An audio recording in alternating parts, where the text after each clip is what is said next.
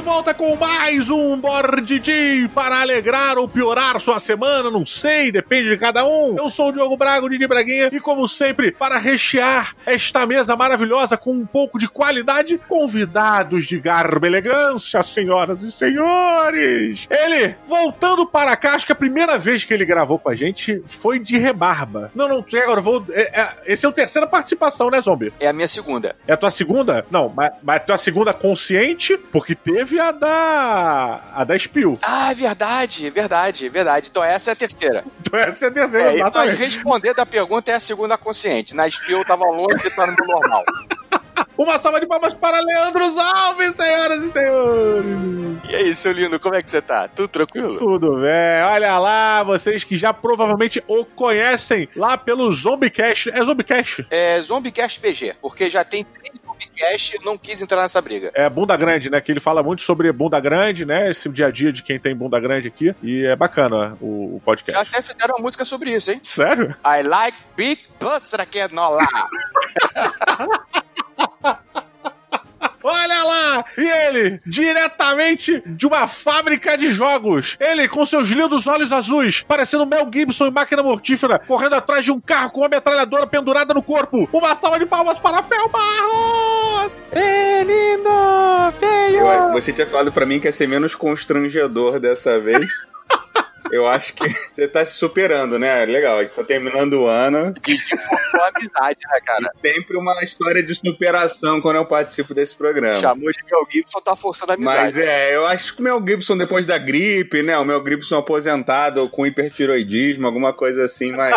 Já meio bola murcha, né? é, exatamente. Uma coisa meio fim de festa. Por esse caminho aí era, era pra ser um elogio, Fel, mas acho que saiu pela Ah, culatra. entendi. Não, não, eu acho. É, é mais ou menos como eu me sinto quando eu tô escutando a abertura. Eu acho que casa Ah, bem. tá. Acho que casa bem. Essa coisa meio. Olha aí. Mas teve mudança na abertura. Pera aí, pera aí. Mas olha só, a abertura, todos os ouvintes devem ter percebido que eu não tô mais dando aquele agudo. É, né? Porque. o- tirar o agudo ajuda. Tava estourando o áudio da galera, né? Pois é, e eu tava percebendo, eu vou ser muito honesto aqui, vou abrir pro público todo aqui, tá? Gente, você tá vendo esse programa, esse daqui é um programa que ele não tem um foco, tá? O, o- tem objetivos, mas não necessariamente um foco, tá? A gente vai tentar chegar no objetivo, mas andando numa linha meio torta, beleza? mas o lance é, é Voltando ouvintes pra casa depois de uma noite de embriaguez, né? meio isso, meio isso. É, eu tirei esse agudo do começo, né? Eu continuo com, com o nosso aviso de estamos começando, nosso grito, mas aquele agudo eu tirei porque eu tava olhando os analytics e comecei a entender algumas coisas que os números estavam me dizendo. E os números me disseram que aquele agudo estava fazendo as pessoas pularem e ficarem com vergonha daquele agudo. E eu tirei o agudo, já tem alguns programas, e olha que coisa interessante, os números não mentiram. As pessoas estão pulando menos a abertura do bode de, tá? Então. Fica aí, toma a sociedade, grito agudo, faz com que as pessoas fujam. Eu, eu fiquei impressionado com essa estatística. É uma coisa que eu acho que só o Analytics poderia me dizer. É. Que eu acho que, né? Quem fugiria de um agudo, né? Ainda bem que tem o Analytics pra trazer bom senso pra sociedade. Eu só tô justificando, porra. E tem gente que fala que isso aqui é feito a moda caralha, né? Que não tem estudo. É, pô. Pois é, pois é. Não, a minha vida é toda assim. Tem estudo, eu só não tenho foco na hora da prova. Então eu erro, porque a minha resposta abrange muitas, muitas perguntas. Não necessariamente aquela que foi perguntada. Você é o cachorro de Up Altas Aventuras, né? Estilo e vai atrás, né? É meio isso, cara. É meio isso. Mas ó, galera, vamos pro programa já pra começar nosso bate-papo, mas tudo depois dos nossos recaditos.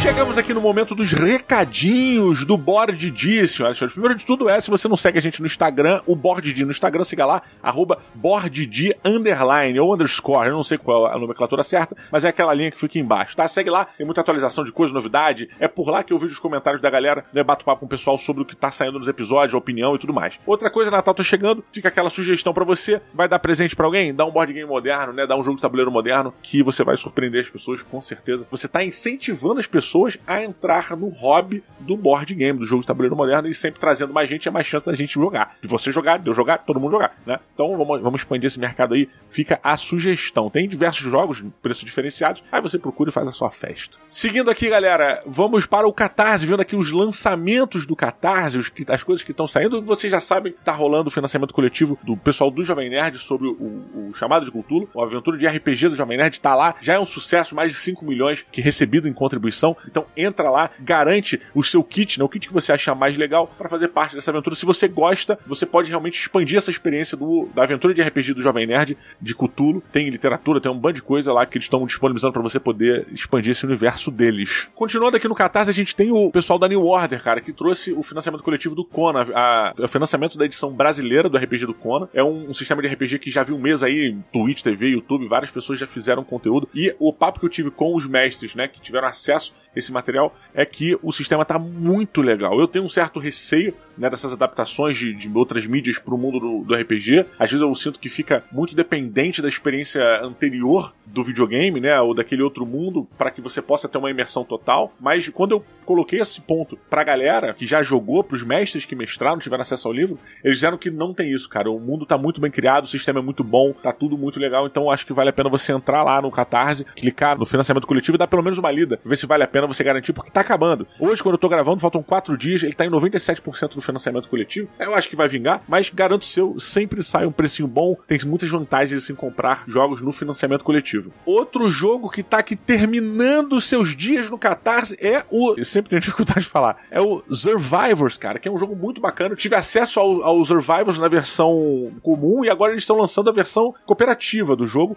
Ele já tá nos seis dias finais, o jogo já bateu a meta, que é maravilhoso, vai sair, ou seja, independente de você investir nesse financiamento coletivo ou não, ele vai ser financiado. Você vai poder comprar ele depois, mas comprando o jogo no financiamento coletivo, ele sempre te dá vantagem, como eu já falei. Então, seis dias restantes é agora a hora de você dar uma olhada e clicar no Survivors, cara. Agora saindo do Catarse, semana passada eu avisei para vocês sobre a Spoiler Fest, que é a nova maneira que a Galápagos vai divulgar, uma das novas maneiras que ela vai divulgar os jogos dela. E eles agora anunciaram, né, todos é uma listinha com alguns jogos que eles vão trabalhar no ano de 2021, no primeiro semestre, e veio uma lista muito bacana. Vou começar aqui, não necessariamente na ordem dos jogos como foram anunciados, mas o primeiro jogo que eu vou trazer para vocês que eles divulgaram foi o Everdell, que é um jogo muito bacana lá fora, tá fazendo um sucesso pra caramba. Depois eles falaram do Decent, que eu não conheço o Decent, que é um jogo de miniatura. Cara, quando eu vi as imagens do jogo, eu pirei, achei muito interessante. Eu gosto do Ameritrash, um jogo temático, gosto bastante, inclusive. Aquela paradinha meio RPG, gosto muito disso. Então eu fiquei maluco no Decent, ou Decent, não sei como é que se fala, corretamente. Tem um outro aviso que, pô, vocês já sabem, a gente já fez episódio aqui, que é o Rallyman GT. Finalmente alguém vai trazer, e foi a Galápagos que está trazendo o Rallyman GT. Tem um episódio no Board disso sobre isso. Eles falaram também do Hallertau, que trouxeram pra cá. Tem o Vendetta e Time Stories Revolution, cara. Acho que eles divulgaram outros jogos. Ah, não, teve aqui, ó. Teve o Dominations, teve o Pandemic também. É, Zombicide, segunda edição, mais Zombies and Companions, cara. Cara, teve mais, mais divulgação. O Arena, finalmente o Arena The Contest, cara. Eu fiz um evento do Arena The Contest, não do Arena, né? Eu fiz um evento do D&D em 2018, no Diversão Offline, e a gente usou uma mesa com muitas miniaturas. E o cenário que a gente colocou ali foi uma arena colossal. Essa arena colossal foi uma arena feita para o Arena, é Arena de Contas, que é um jogo feito por, pelo Alexandre, né, o brasileiro. Jogo brasileiro que realmente fez um, um, super sucesso lá fora, aqui também muito bacana, muito bacana saber que o Arena tá aí, vai chegar. Outro aviso que teve foi o Renature, não conheço, e o The Quest for Eldorado. Pô, tem, pera que tem mais aviso, caraca! Teve o Bloodborne Board Game. Uai, o que que é isso? É, é outro Bloodborne? Porque ele já tem um que é o card game, na real, né? Eu infelizmente não pude acompanhar a Spoiler Fest, então eu tô trazendo para vocês só alguns, alguns nomes, assim, bem rápidos rápidos. A gente pode até fazer um programa depois com mais calma para falar desses lançamentos, ou quando eles forem sendo lançados, a gente vai falando. Mas teve o Bloodborne, agora o Flotilha, é, a Projeto L, tivemos aí a linha Unlock. Unlock, eu tô com dois jogos de Unlocks aqui em casa, lá de fora. Pô, bacana, cara. Bacana, bacana. Unlock é uma boa, é uma boa adendo. Teve o Sherlock Holmes Consulting Detective, que é uma linha, né, cara, se eu não me engano, muito bacana, que levou, se eu não me engano, o jogo do ano em 1982. Tá até, é, exatamente, foi aqui, tá até falando aqui. Eu não, eu não, não sabia disso, não, tá? Tava escrito e eu li como se eu soubesse, só pra deixar claro. Vai ter a segunda edição do Sheriff of Nottingham, do Halaban. Vai ter uma expansão do Rebellion. Nossa, aí acabou, né? Aí vai complicar a vida de todo mundo. Olha que maravilha. Pô, muito bom. Saiu também expansão do Twilight Imperium. Cara, é muita coisa. Meu Deus do céu. Muita coisa, cara. Bem, galera, vou botar o link aí na postagem para vocês acessarem lá a, a, listinha com os jogos que foram anunciados na Spoiler Fest e outros jogos que eles já tinham avisados, mas que eles estão reunindo lá também. Então tem muita coisa bacana com olha lá para vocês verem o que que tá saindo esse ano de 2021 e vai ser o cão para poder jogar tudo isso e muito legal essa quantidade de jogos que a Galápagos trouxe, tá bom? Gente, vou encerrando por aqui, já estamos com muito tempo de avisos. Um beijo para você e vamos pro programa.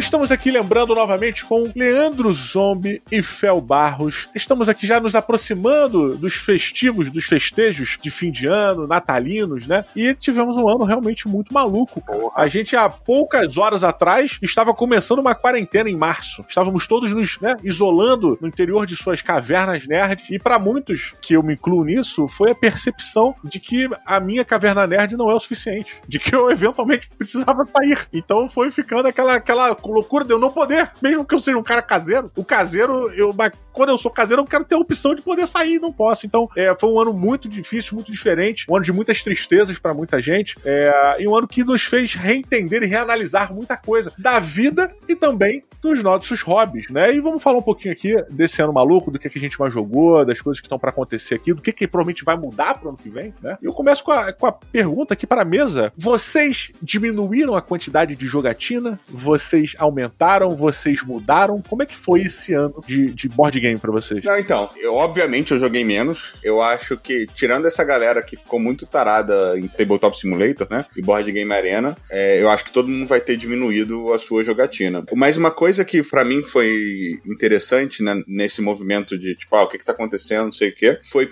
principalmente aumentar a minha jogatina para dois, né? Porque até o meio do ano, mais ou menos, eu ainda era casado, então eu joguei bastante para dois. Mas obviamente nenhuma, nenhum casamento resiste à quarentena. E aí depois que eu fiquei solteiro, eu acabei indo jogar Switch, né? Porque a. Acho que é importante. Porque Nintendo Switch é lugar de transão, né? Exatamente. Claro, porra. Claro, claro é. Pra pegar Se gente. Se você quer transar bastante, né? Compra um Switch. pra que... pegar gente tem que jogar Hades. E vai pra balada com o seu Switch. Exatamente, né? E leva o Mario, né? Opa! Isso. Não, eu até.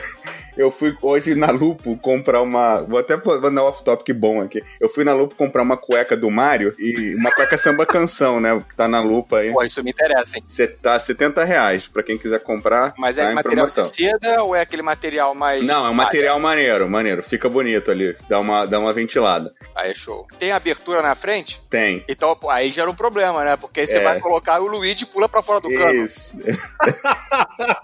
é, pra, acho que é proposital, né? Pra você poder fazer essa piada no podcast. E, e a mulher me perguntou assim: é pro senhor ou é pra presente? E aí eu, assim, com a, mantive a minha sobriedade. Não, é pra presente, claro. Isso aqui é um amigo meu que tá aí passando um momento difícil, tá precisando de uma cueca do Mario.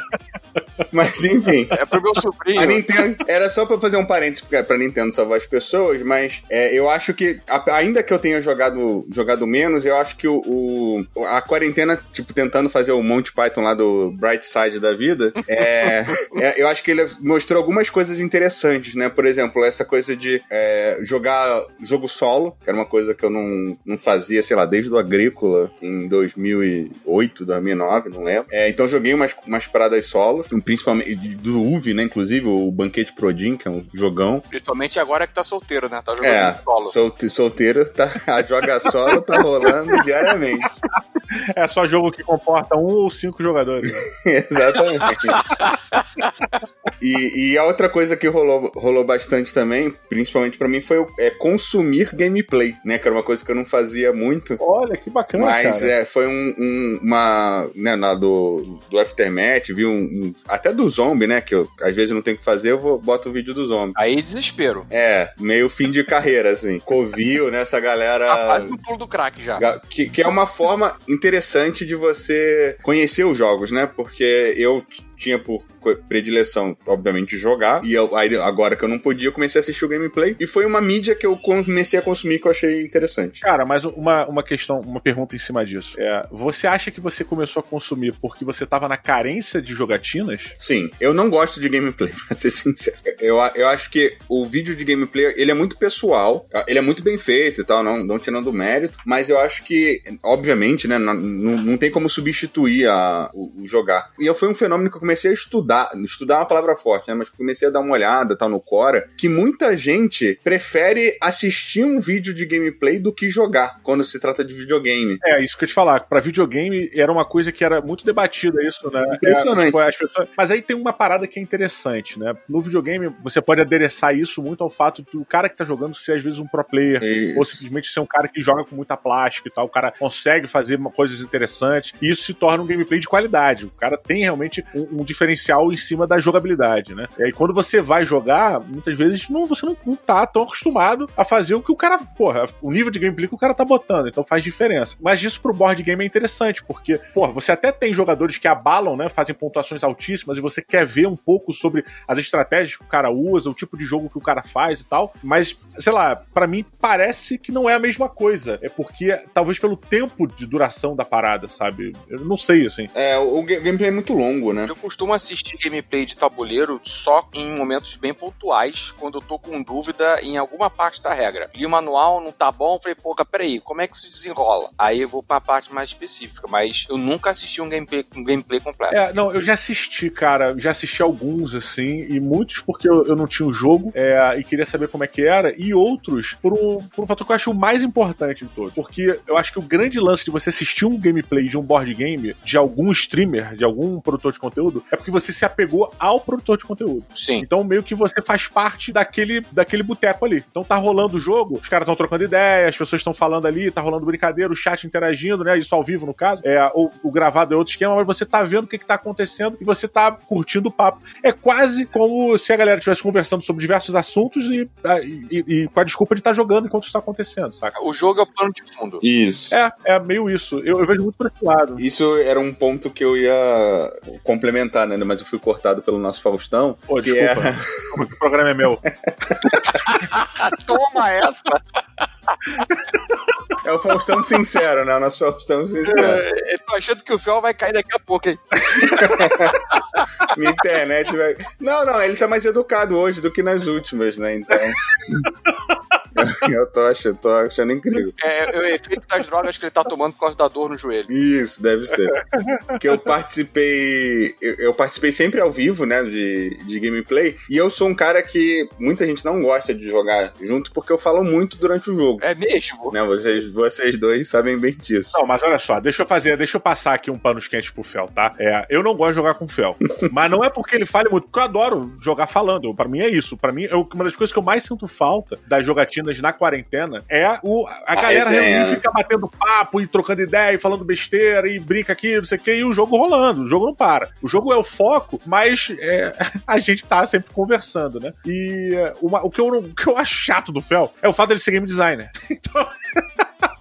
o cara é. O cara pega um jogo do. Maluco, eu já falei isso aqui várias vezes. Jogar Senhor dos Anéis, Jornadas da Terra-média, tá? O Fel tava do meu lado. Maluco, a cada, sem sacanagem, zombie. A cada três minutos, o Fel pegava um elemento que o cara que tava explicando a regra passava e falava assim: Mas por que, que ganha três pontos?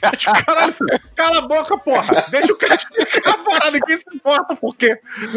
Aí, pô, estranho pro outro ele ganhava quatro agora três. Pô, não é curioso? Aí todo mundo, não, não é curioso. Tô brincando, é curioso, é curioso, mas o cara tava explicando a regra, foi muito engraçado, cara. Em minha defesa, é porque a gente, na época a gente tava fazendo um jogo parecido, e aí eu tava. Querendo copiar sem, fa sem fazer igual. É, exatamente. Ah, eu tava me inspirando, eu tava me inspirando é. no, no, A ideia é chama de inspiração, né? Porque não pode rolar plágio. Isso, olha aí, pô, olha aí. Mas o Fel, assim, eu acho que falar, falar faz parte, cara. Dep assim, tudo bem que depende do jogo. Você vai pegar um Cryptid e tu tem que ficar fazendo um milhão de caminhos na tua cabeça e, puta. É... é, não consigo. É, eu acho que. Eu, tá aí uma coisa. Eu não gosto de jogos que não deixam eu falar durante a partida. Acho que é por isso que eu não gosto de tempo real, por exemplo, né? Que tem essa coisa de. É frenético e tal. Tem duas coisas, né? Sobre essa comunicação. Tem o jogo que ele incita você a falar um com o outro, tipo, ah, um jogo de negociação. Eu e Zombie jogando Red Dragon Inn, que é, ah, toma Nossa, aí, total. vai morrer, não sei o que, que é a resenha já vem naturalmente por causa do jogo. E tem aquele jogo que, tipo assim, ah, peguei dois ovelha aqui. Aí, ô, oh, mas e aí, Didi, como é que tá a vida? Tá no Spotify, né? Agora tá milionário, não liga mais pros amigos, não sei o que, hahaha. Que aí entra a resenha, uhum. entendeu? Que aí é outra. Então favorece, de certa forma, Entendeu? Isso, né? É, porque você. Ah. E, e, como é um ambiente. Tem uma coisa que eu acho legal nesse tipo de jogo, que você fica mais relaxado. Porque você não toma aquela, aquela, né, aquela pernada, aquela currada pelas costas. Caraca, cara, joga... eu, eu não sei pro zombie isso, cara, mas desculpa te interromper, mas o programa é meu. É, mas a parada the é. Já tô acostumado, já tô acostumado. Vou virar o Cartman da parada. Mas o engraçado, cara, porque no jogo com Take That, eu fico o tempo todo na expectativa de nego dar aquela rasteira, né? Então, meio que o meu cérebro entende que aquilo ok, isso vai acontecer, e eu já fico antecipando, tentando antecipar jogada e tal, pra ver o que outra pessoa tá fazendo. Em jogos que eu jogo sozinho, nesse estilo solitário paciência, eu- fico muito tenso porque eu não faço ideia do que, que o outro desgraçado tá tramando. Então a minha cabeça ela fica, pô, e se o cara, se o cara tiver não sei o que lá, quantos pontos o cara tá? Eu tento dar aquela olhada e falo, eita, ele parece que tem muito mais coisa do que eu. Caraca, eu, eu começo a surtar, sacolé? Eu prefiro jogos de interação, cara, do que aquele jogo que você joga sozinho. Tipo, tem quatro pessoas na mesa, cada um tá jogando o seu próprio jogo, olhando pro seu próprio tablozinho, pegando seus próprios componentes, etc e tal. Eu ia fazer uma analogia aqui, mas eu esqueci que o programa é de família liberado, né? Faz e usa termos científicos, porra. Tá. Seria como, por exemplo, tá o onanista que tá com os amigos, onde cada um faz o seu próprio, e a diferença é quando você tá no barco viking, vindo da Holanda e todo mundo junto.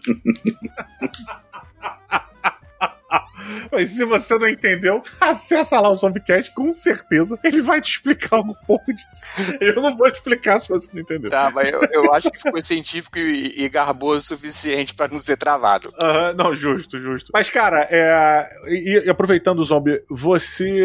Acredito que você aumentou, diminuiu sua jogatina na quarentena? Cara, é, eu diminuí muito a, a minha jogatina, tá? O que que acontece? Eu sempre tinha jogos e partidas aqui em casa durante a semana e final de semana, tá? E eu também tinha partidas de jogos Legacy, tá? Então, rolava durante a semana, a galera vinha, jogava ou alguma coisa Legacy ou qualquer outra coisa, e final de semana o pessoal também voltava pra jogar. E quando rolou a, a situação do, do isolamento social, as minhas partidas só não foram pra zero por conta da Karen, né? Porque a minha namorada, ela joga e joga bem melhor do que eu. Ela, inclusive, tem até uma conta no Instagram, né? De, focada em board game, não é isso? Sim, sim. Olha, qual é, qual é o arroba dela? É, arroba, acho que se não me engano é K. Caralho, não sabe! Não sabe!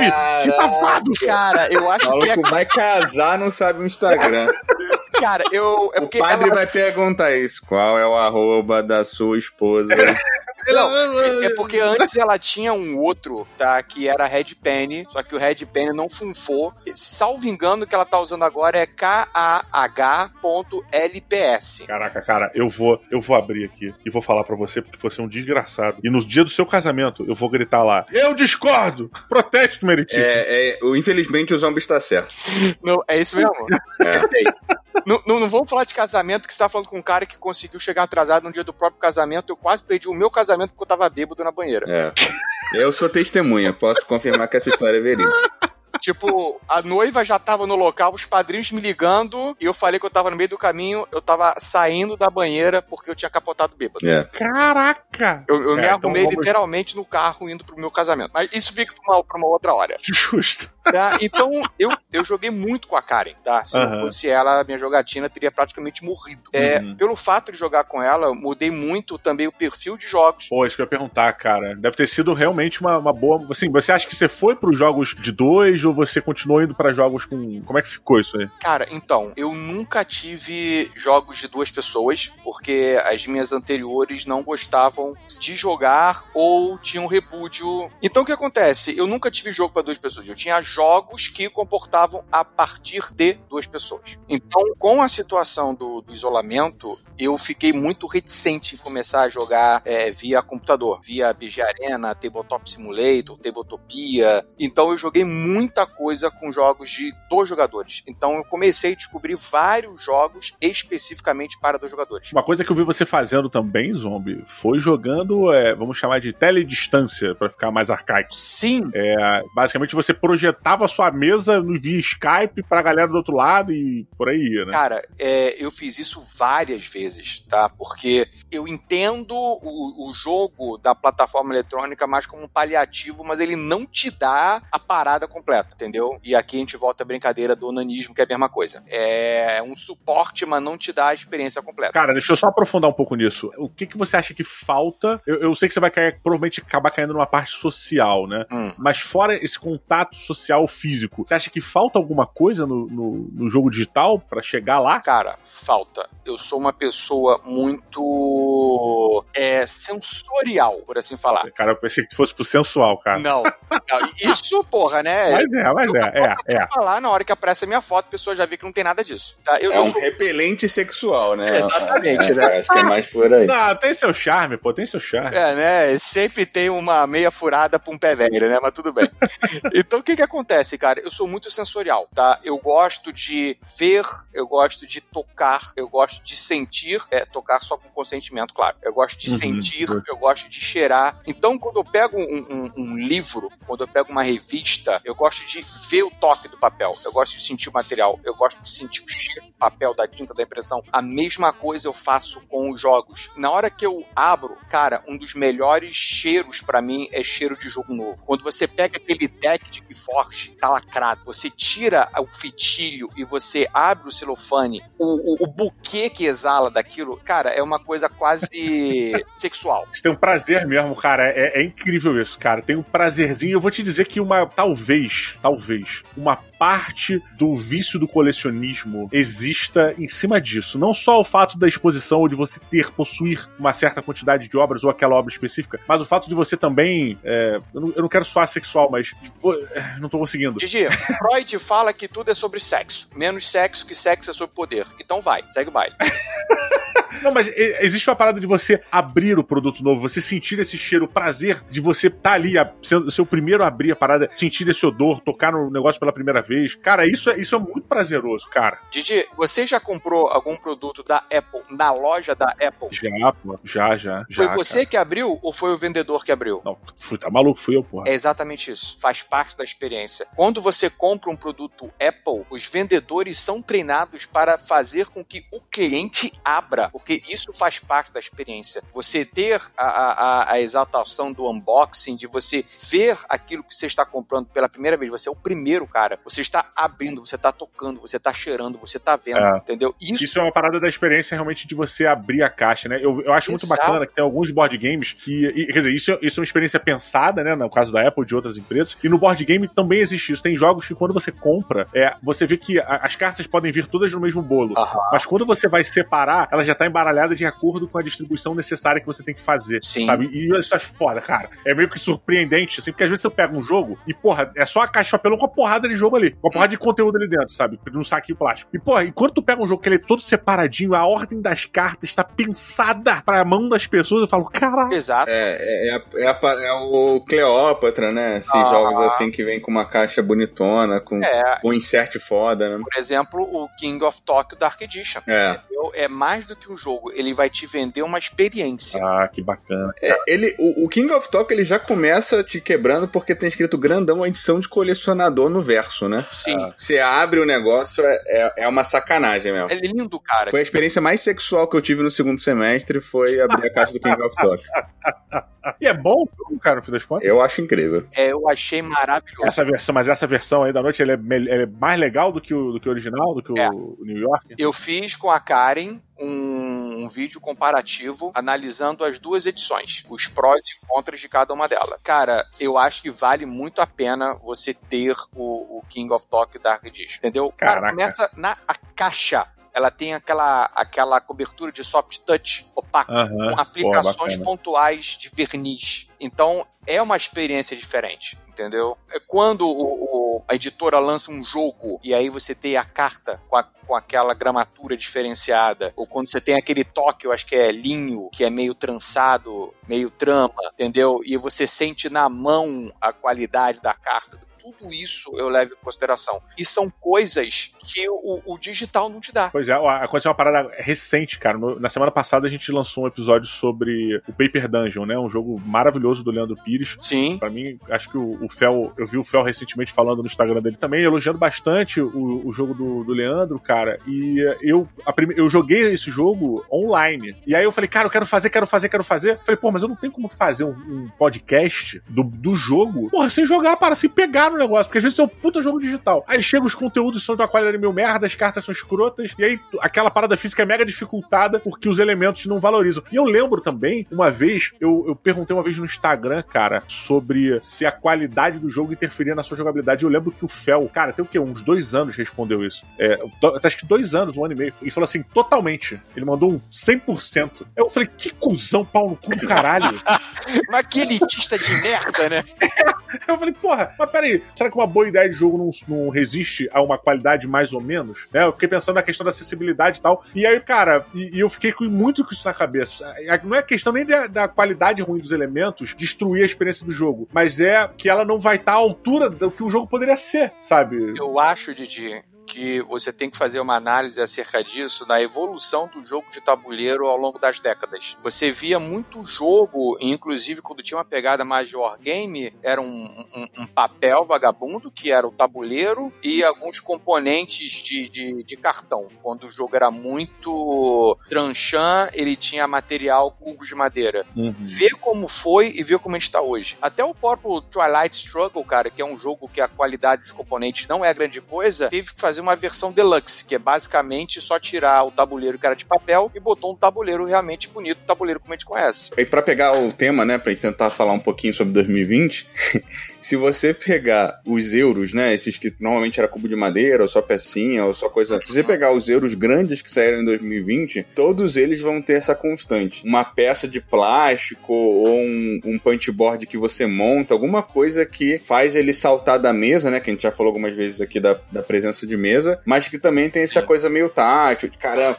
tem o Tequirreno lá, que ele, ele bota um obelisco e aí o obelisco faz uma sombra no, no tabuleiro e, e faz uma coisa legal o Paris também tem um componente central uhum. bonitão, enfim. E são coisas que você não consegue se você jogar no Tabletop Simulator, que é uma interface tenebrosa, né? Tipo, zero amigável, já é ruim. E aí você, você coloca essa camada que o, é muito raro eu concordar com o zombie, né? Nesses 13 anos foram só algumas vezes. Mas que eu sou obrigado a concordar com o zombie. De... Na, ter na décima terceira vez que ele fizer isso, a gente vai ter um rompimento do apocalipse. Exatamente. E, e, e, você vê a importância que tem. Por exemplo, eu joguei o, o, o, Paper Dungeons ontem e eu pego uma caneta maneira pra fazer. Tipo, faço o. Né, eu andando pela dungeon, faço um caminhozinho maneiro, né? Tem toda uma coisa. Aquele dado grandão que é legal de você, de você segurar pra dar uma rolada, né? que né, o, mal cabe na mão. Então. Céu, você tá passando vergonha. Você tá tentando postar uma piada e tá passando vergonha.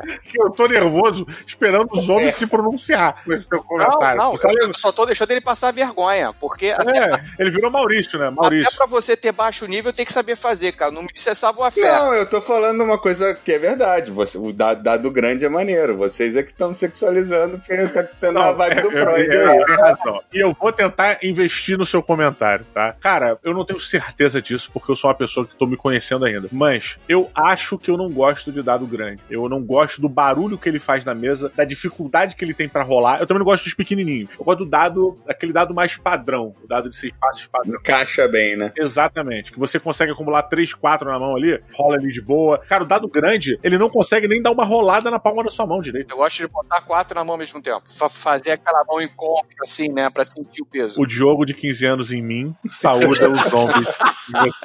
o zombie de 43 anos em você. É, a gente sai daqui, tá sério que tá sério não sai da gente. É.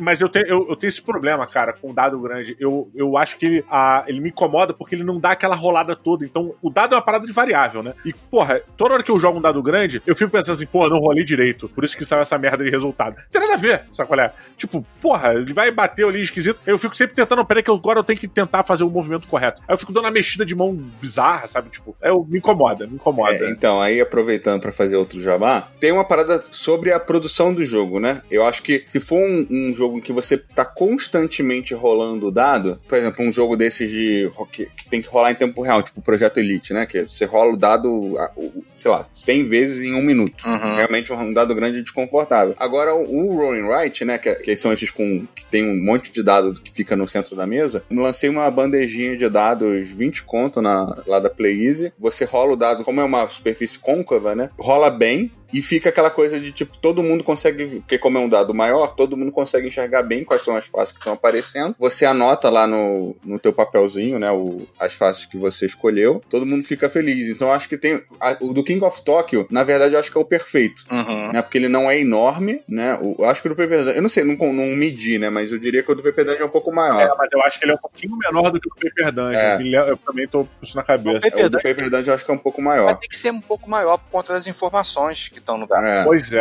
acho que eu ia falar, ele tem essa parada mesmo que todo mundo da mesa precisa ver. E, e aí, se você pega um, um Quarters da vida, né? Aquele jogo Nossa, esplêndido com o cacete. X, né? Pra galera que, Nossa, que é das antigas aí vai lembrar da- do erro na caixa. Ele tinha um dado que era ridículo. É, assim, lógico, o jogo tinha 300 dados, tinha que ser um dado pequeno, senão não ia custar 400 dólares. Exatamente. Mas ele era um dado pequenininho, que tinha, sei lá, 7, 8 informações. Enfim, era um negócio que você ficava ali com a lupa pra jogar, porque Aham. Era, era foda. Aquele Marvel que o- o- tu jogava também, os Marvel Dice, eu acho que era assim. Ué, jogava não, brother. Joga até hoje. Dou altos tapa no Alan. E é o Marvel Dice Smart.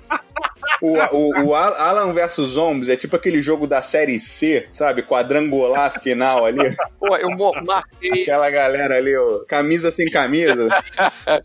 Eu fiz uma partida com ele, montei um time de X-Men, ele montou um time de Tartaruga Ninja. Meu irmão, eu, eu limpei o chão com a cara das tartarugas, você não tem ideia. Sério? Sério. Ah, mas também é fácil limpar o chão, eles moram no esgoto, né? É, exato. Foi boa, foi boa. Olha, se estão falando mal da minha piada, eu achei essa um pouco pior. Eu também, também, também. Também achei que eu posso melhorar, vou, vou trabalhar nela. Trabalho, trabalho. Que nem na abertura. Pega o Matrix, aí vê se a galera pulou a piada. Vê se funfa se não funciona. É.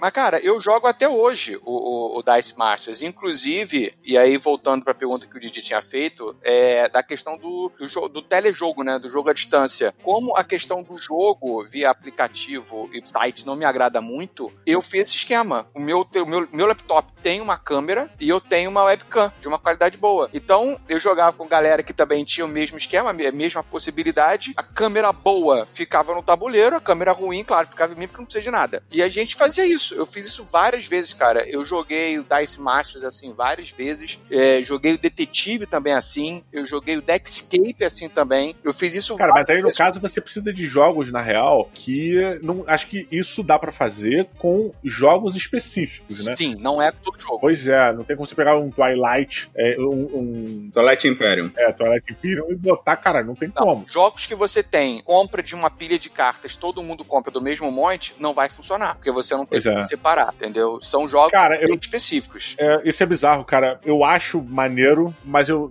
eu tenho a sensação de que me parece um esforço hercúleo da sua parte pra fazer isso acontecer. Cara, na verdade não, Didi, porque a câmera já fica mais ou menos separada no tripé. Só arrastei o tripé do canto da sala, botei focada pra mesa. E abri o material do jogo como eu abriria pra jogar com qualquer pessoa. Então, cara, não foi nada assim, é, é, meu Deus, que trabalhoso. Parece que é uma coisa realmente complicada, mas você tem um pouquinho mais de trabalho só, tipo, nem 10% mais de trabalho que você teria pra montar uma mesa normal. Claro, você não vai fazer isso com um jogo enorme, porque depois você vai ter aquele trabalho de corno de você guardar sozinho. Mas eu só faço isso com jogos rápidos, entendeu? Que não tenham tantos componentes assim. Eu acho que pra jogo competitivo é perfeito. Sim. né? Você bota a, a coisa. E até para tentar entrar um pouco no- na, na pauta do, do que que a gente jogou em 2020, eu joguei mais Magic, né? A cocaína maior, em 2020, Magic que Forge, né? E Five Rings, que é outro jogo que eu, que eu gosto também. Eu joguei mais desses cards, principalmente o Magic, né? Mas eu joguei um pouco dos outros também, em 2020, por causa exatamente desse jeito que o Zomo tá falando. Eu tenho uma, uma webcam com tripé, bota em cima do playmat e joga com um microfone, né? Tipo, e, e até Commander, que era um negócio que eu não jogava, saiu um programa chamado Spell Table, que pra jogar Commander, né, é, eles botam quatro, me quatro câmeras, bota, aparece a vida, né, no, no- no lado da tela, é até melhor, diria, arriscaria dizer que é até melhor do que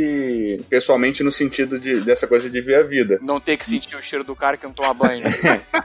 E... Mas peraí, como é que é o esquema disso? Você senta, puxa a câmera pra tua mesa e o cara puxa a câmera pra mesa dele, é isso? É, porque o, o Spell Table, ele você a- aparece até quatro telas, Uhum. né? E aí você tá filmando a sua, você bota uma câmera filmando a sua tela, pode botar outra filmando você, se você quiser. E aí é Pra sua tela ou sua mesa? uma pra sua tela e uma pra você, se você quiser interagir com as pessoas. Se você não quiser interagir, também não precisa botar a segunda. E aí eu, eu fiz exatamente esse esquema do zombie. A tela do laptop, a tela do, da webcam, e a gente jogou cara, a gente fez, fez torneio, jogou. Não, tu jogava com tuas cartas físicas? É, eu, eu comprei, voltei a comprar Magic, cara. Um erro que eu. Não, mas, não, mas tu não tem que ter uma câmera filmando as cartas? Então, é isso que eu tô falando. Fica uma webcam. Fica pra mesa, uma câmera fica Isso. Ah, é porque tu tá falando filmando a tela. Aí eu tô achando que tu é uma parada no computador, tá ligado? Não, não, É. não, não. Você bota a webcam em cima do teu playmat, ou seja, da tua área de jogo. Ah, tá, tá, beleza. Entendeu? Entendi, entendi. Joguei que for. Assim, eu conheci a expansão nova do que foge, eu só consegui jogar assim. A mutação lá. Como é que funciona essa parada pra tu ver a carta que o cara botou no- na mesa? Então, esse spell table é legal porque, a- além de o cara posicionar direitinho, dá pra, você reconhece a imagem, né? Então tinha essa coisa. A gente jogava com gente cracuda que é, conhe- reconhecia as cartas pela ilustração. Mas o spell table especificamente, você podia clicar na carta e ele aparecia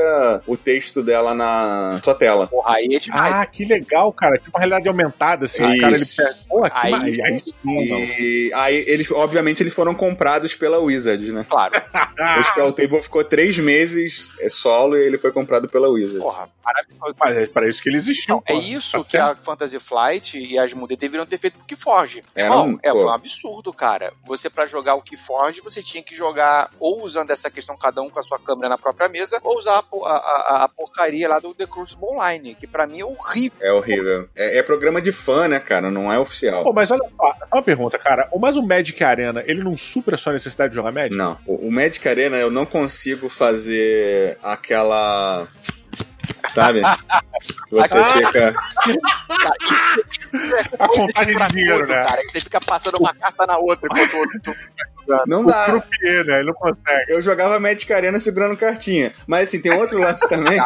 pra poder. Caraca, é, o Fel é tipo aqueles vilões do 007 que ficam com a moeda na mão enquanto tá pensando. Exatamente. Então, mas tinha um, tem um lance também que eu não jogo. O, o Magic que eu jogo é, é Magic de velho, né? Eu, eu eu jogo, como eu jogo há muito tempo, tem muita carta antiga. Então eu jogo aqueles formatos tipo Legacy, Modern, Pioneiro, Commander. São formatos que não tem no Arena. No Arena só tem T2, né? Que é o formato mais recente. E eu gosto. E assim, eu acho que quem jogou card game na década de 90 é, é muito nostálgico. Uhum. Né? Então, assim, às vezes eu boto aquela carta merda que hoje não joga mais, mas tem um, um- um valor sentimental pra mim. é, e a- hoje a carta é 10 centavos, entendeu? Então você vai numa loja qualquer, manda trazer, ah, sei lá, gastei 10 reais, comprei toda a minha infância. Né? A minha infância tava baratíssima, porque as cartas, a maioria das cartas não vale mais nada. Tem aquelas cartas que agora valem 2, 3 mil reais. Se um dia eu quiser vender minha coleção, dou entrada num apartamento, mas eu ainda não cheguei.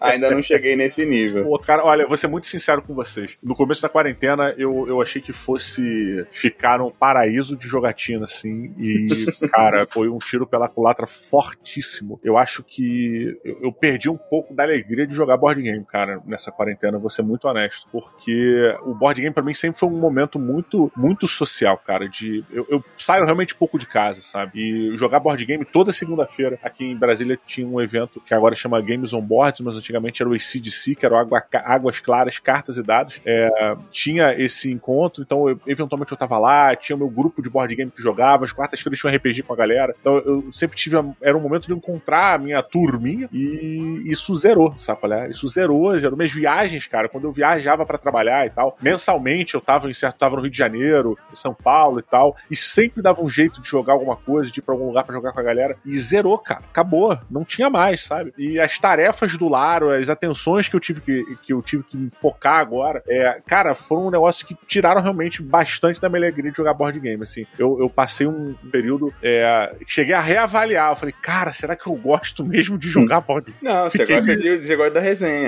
E tudo bem. Não, não, eu, eu gosto, eu gosto de jogar, mas o meu jogar, ele está associado à presença de ser humano. Diretamente atrelado à, à Você resenha. né? percebe que pra você o mais importante da mesa não é o jogo, são as pessoas que compõem. Não, não é nem isso, cara. Eu, eu gosto do jogo pelo jogo, sabe? Eu sou bem capaz de sentar. Eu sou capaz, não. Eu só acontece de sentar e jogar. E o único assunto que tem é o jogo Sim, que tá na mesa. Tem que jogar com pessoas das quais você não gosta. Porra, que eu não gosto, tipo, inimigos, assim, tipo, tô num. Não, alcove- aquele cara chato que fica lá, porra, joga rápido, tu é burro. Ah, não, isso é chato pra todo mundo. E a minha vida sempre foi assim, todo mundo me chamou de chato também, eu me adaptei um pouco. É, eu- mas Eu fico pensando por quê.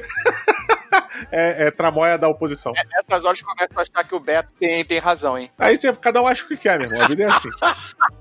É. Tá vendo, Fel? A gente toca no nervo exposto e fica assim. Olha, não, mas ó, mas a parada é, eu entendo que o, para mim o jogo ele é, sempre vai ser o foco da parada, sabe? A conversa, ela é um paralelo, é uma coisa que vem enquanto a gente tá jogando e ela é uma coisa que é muito gostosa. E como uma coisa, eu, eu, eu quase não saio de casa. Jogar board game para mim é um evento social, saca? Ele entra nesse nesse mérito. E, e a quarentena tirou isso, sabe? Uma das coisas que a quarentena levou foi essa parada. Não tem como hoje em dia. Assim, até tem. Você, por ter um grupo de amigos que tá bem, todo mundo seguro tal. Se você forçar uma barra, dá para você fazer uma coisa ou outra e tal. E eu acabei me surpreendendo porque eu era um cara que, apesar de ter jogos digitais específicos, né? De eu ter esses jogos, eu não dava muita bola porque para mim não era a mesma coisa. Sabe? Eu sempre tive muito prazer de montar a mesa, sempre tive muito prazer de quando terminar o jogo, na hora de guardar, ficar trocando ideia, falando de como foi ah. o jogo, sacolé? Quando você tá guardando as peças, tu fica, pô, aquela hora que fez isso, ah! eu sempre achei isso muito legal. E, porra, o jogo digital, eu, eu não levava muito, muita fé. E aí eu joguei o Gloomhaven digital.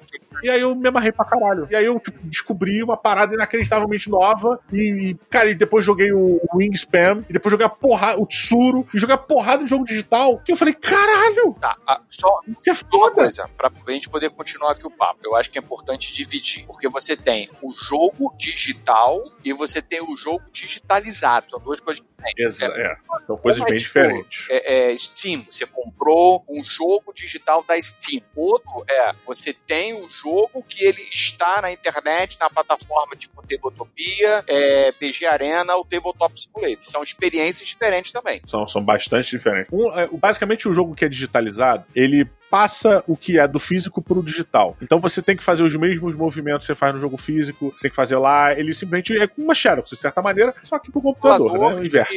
é um simulador de física, por exemplo. Exato, é como se ele escaneasse a parada, né? Mais ou menos isso. E o jogo, quando ele tem a versão digital dele, aí são outros 500, né? Eu acho que a Asmodee, alguns anos, já até falei isso aqui no board de uma vez com o Fabrício, a Asmodee, ela fez um movimento uns 4 anos atrás muito forte da criação de conteúdo digital, né? Dela começar a criar muito Porra, jogo digital. E eu lembro que eu li um paper da, da Asmodee no Game Business, que era um paper falando sobre como foi esse movimento e a, a, o lucro que eles tiveram, que foi uma coisa muito inesperada, a, o, o, lucro que eles tiveram em cima desses jogos. Porque por alguns diversos fatores, dentre eles fatores que eu, que eu trago, que é você ganha tempo quando você joga um jogo na versão digital, porque você não tem tempo de montar setup, nem o tempo de recolher peça, por aí vai. E muitos das, dos movimentos ali, não é nem que sejam scriptados, mas é, são scriptados, mas faz parte do jogo, né? Você clicou, ele já movimenta tudo que tem que fazer para você e pronto manutenção é automática, pô. Você não tem que ficar no manual pois que é. tem que fazer. Terminou, fechou, já vai, já prepara tudo. Você ganha tempo. Exato, exato. E, e aí eles anexaram, é, fora tem essa questão que agiliza o tempo, e tem o preço, né? O preço do jogo digital, ele é quase que 100% dos casos muito mais barato do que o jogo físico, né? Com pouquíssimas exceções que você vai ter um jogo no valor próximo do, do real, quanto não. É, e fora isso, coisas que eu acho que é, é lógico que tem coisas que você perde, não tem como, né? Porque é digital, mas a imersão que você tem, cara, um jogo que me surpreendeu pela beleza, cara, foi o Wingspan. O Wingspan, eles, têm, eles fizeram uma coisa simplíssima, que é cada carta de passarinho, quando você clica nela, você tem um piado, é um tweet, né? Você tem um piadinho daquele passarinho específico. Ele é suave, é uma coisa baixinha, não é uma coisa irritante que você clica e fica piando toda hora. Ah, saco, desliga da porra. Não,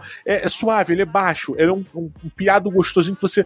específico de cada passarinho, sabe? São pequenas coisas, ambientação da natureza. Toda vez que você muda de cenário, né? Você sai do campo, você vai pro pântano, sei lá, vai pro mar e tal, você tem uma mudança de ambientação, cara, que te dá uma imersão muito gostosa dentro do jogo, sabe? E isso eu tô falando de um jogo que nem tem tanta imersão, uhum. que é o Wingspan, cara. Que foda-se o que que é, sabe? Porque foda-se não, porque ele é muito dependente da temática de passarinhos, de Birdwatch, mas, é, cara, então esses elementos, eu, eu me abriu, a, a, quarentena me abriu um, uma porta para amar esse tipo de coisa. O Gloomhaven, cara, eu nunca tinha jogado o Gloomhaven. E aí fui jogar a versão digital. Maluco, achei maneiro pra caralho. E agora eu acho o Gloomhaven de caixa demorada. É, não, você não vai conseguir mais jogar o normal do mesmo jeito. Voltar né? atrás, cara. É, e, assim, mas é, é, isso é bem diferente, porque esse, isso que você tá falando da Asmodee, o, o coração dessa galera é, era o turma do Days of Wonder, que fez o, uma implementação do Small World que era absurda.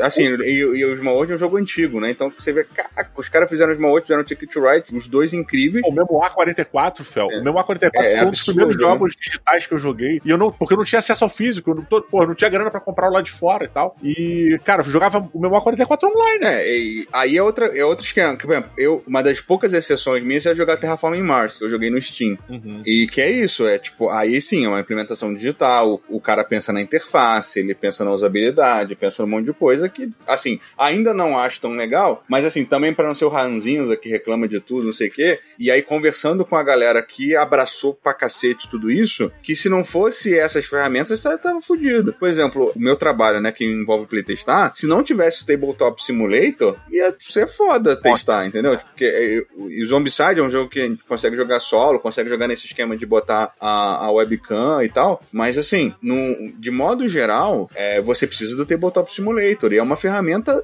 eu reclamei da interface, que eu acho realmente horrorosa, mas se você pensar no, no que a ferramenta possibilitou, por exemplo, um monte de jogo brasileiro que foi assinado para fora, por causa daquela, da, da Spiel digital lá da, da Essen, com a galera, Uhum. E a galera que é indie e que não tem como ir pra Essen, que não tem como pagar é, 2 mil euros de passagem, conseguiu mostrar o jogo pra uma editora de fora. Então a gente tem um jogo chamado Brasil, lançado pela Hansen Gluck, que é uma empresa alemã enorme e super tradicional, né? Tipo, o Paper Dungeon que você citou, vai sair um monte de... Já tá, já tá assinado pra um monte de país, e não foi tipo, ah, ele mandou uma cópia física do Paper Dungeon. Ah, o pessoal jogou no Tabletop Simulator. É, então, assim, tem muita coisa muito legal, inclusive esse puxão de orelha que o Zombie deu no, no pessoal do Keyforge não ter feito a plataforma a tempo Ah, com certeza, cara. Pelo amor de Deus. né? Porque, tipo, meu irmão, o Arena, o Arena salvou o Magic. Sim. Né? Tipo, a, a- loja tá. As lojas, né? Muita loja, muito lojista dependente de Magic, né? Então, tipo, o Spell Table nesse sentido ajudou, né? Porque as pessoas continuaram é, comprando cartas físicas pra poder jogar no, no Spell Table. E, Fel, uma parada muito bacana, cara. A quantidade de pessoas que eu tô vendo que estão começando no Magic Arena e depois estão migrando pras cartas. Isso. Cara, é muita gente, cara. é Muita gente. Muito. É uma abertura, assim como a pessoa vai no Steam e vê o Gloomhaven ou vê o Wingspan, entendeu? Né?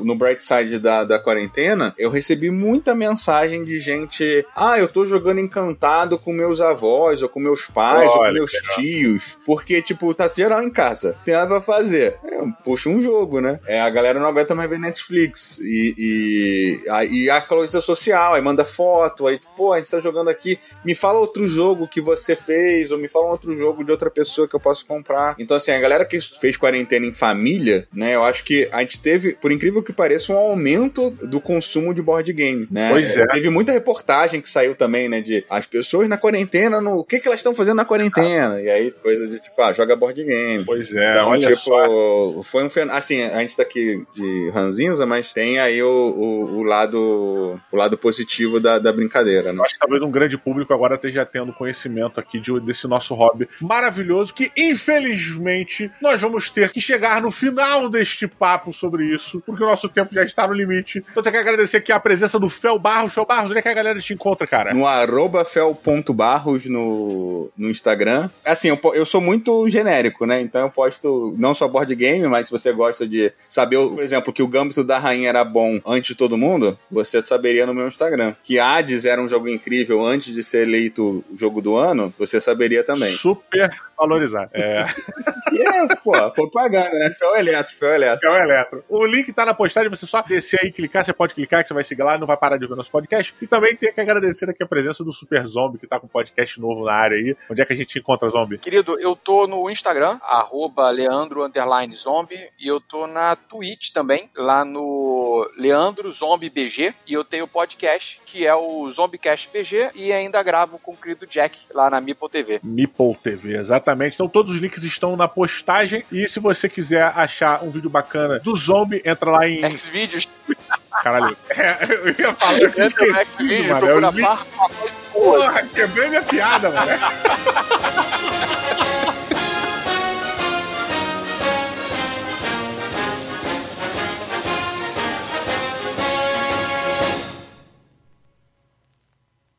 Este podcast foi editado por Léo Oliveira.